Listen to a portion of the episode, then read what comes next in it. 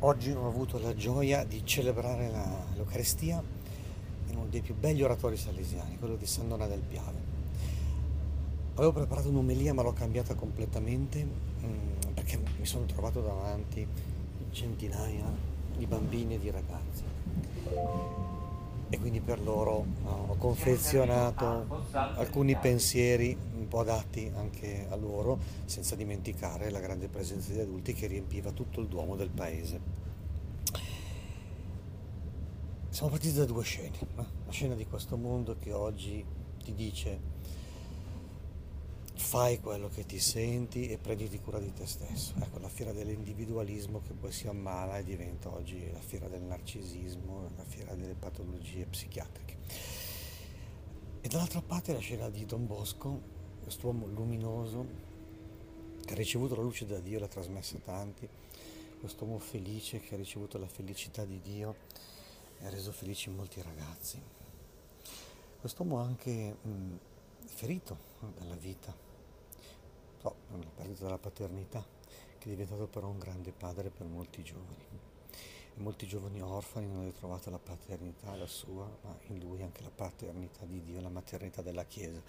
Quindi bellissimo. E a quel punto ci siamo chiesti, ma qual è il segreto suo? Qual è il segreto di uomini come lui e come San Francesco di Sales? Il segreto è che hanno seguito veramente Gesù, il Signore, il Redentore. Colui che è stato trattato da schiavo ma è diventato appunto il Signore del cosmo, della storia, di ogni cuore. Colui che è stato scartato eh, dai costruttori di questo mondo ma che è diventato la pietra angolare della nuova umanità che è la Chiesa in particolare per farla un po' più semplice e, e siamo fermati su questi due messaggi. Abbi il coraggio di giocare cuori anche se nella vita ti giocano picche. Secondo, abbi il coraggio di spendere la vita invece che trattenerla. Perché quello è quello che anche si vede eh, leggendo la parola di Dio di oggi. Approfondiamo distintamente i due pensieri. Certo, immediatamente viene da dire non è facile giocare cuori quando ti giocano picche.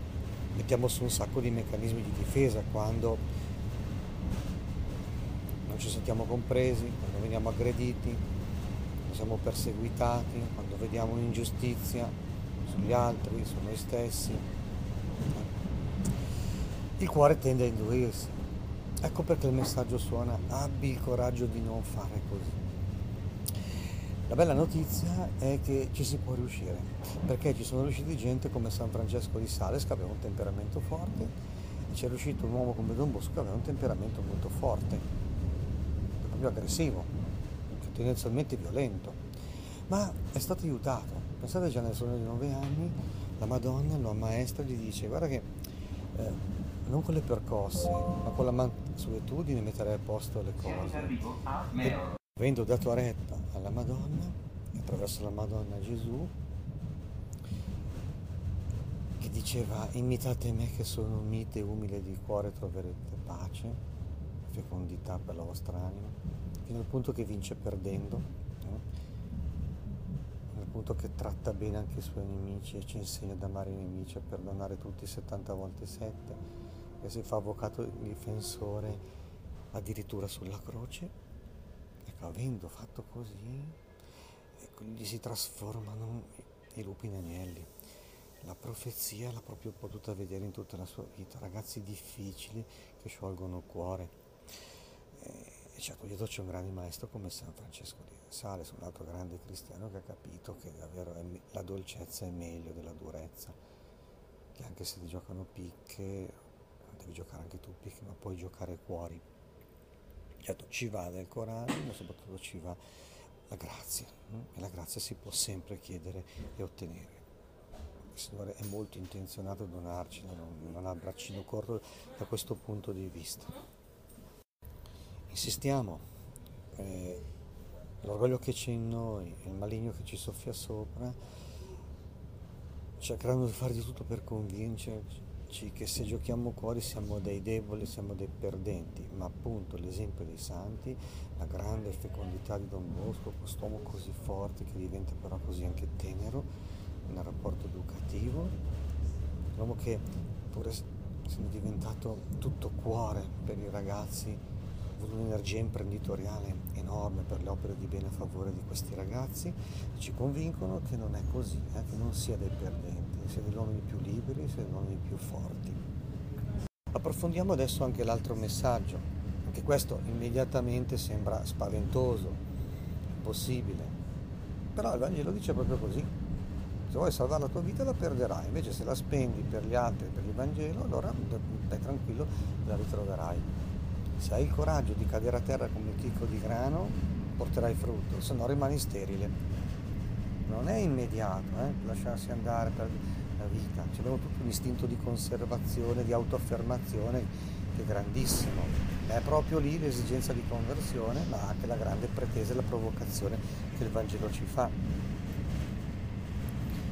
E anche qui cosa vediamo per esempio nel Vangelo di oggi? Che Gesù entra in sinagoga per la prima volta, immaginate questo giovane uomo trentenne, dopo trent'anni di silenzio, di nascondimento, ecco che se ne esce con una roba che sconcerta i più vicini. E quindi non facile, eh? mantenersi mite e umile, ma come? Non mi capite proprio voi? Già il Vangelo di ieri, cioè, di fronte al successo con la folla, proprio i suoi dicono questo qui è pazzo. E dopo questa omelia nella sinagoga di Nazareth sapete come va a finire, prendono sulle pietre per lapidarlo. Ma lui si mantiene dignitoso, ma lui non si fa vincere dal male, ma vince il male col bene. E qual è il contenuto di quel messaggio? Cioè in che modo rivela Dio? Ecco, l'aspetto religioso. Rivela Dio attraverso le opere di misericordia.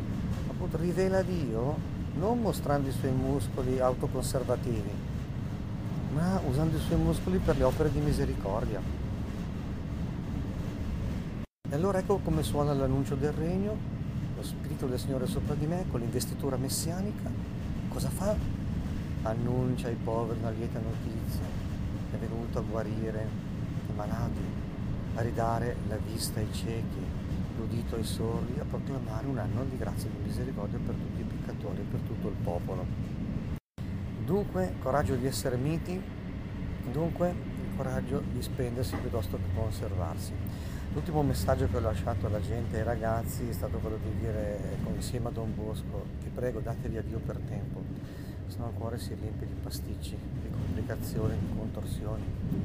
Non importa se avete, dicevo così, 8, 18, 28 anni, schieratevi subito per Gesù, fate subito la scelta del Vangelo, modo che Dio possa portare frutto.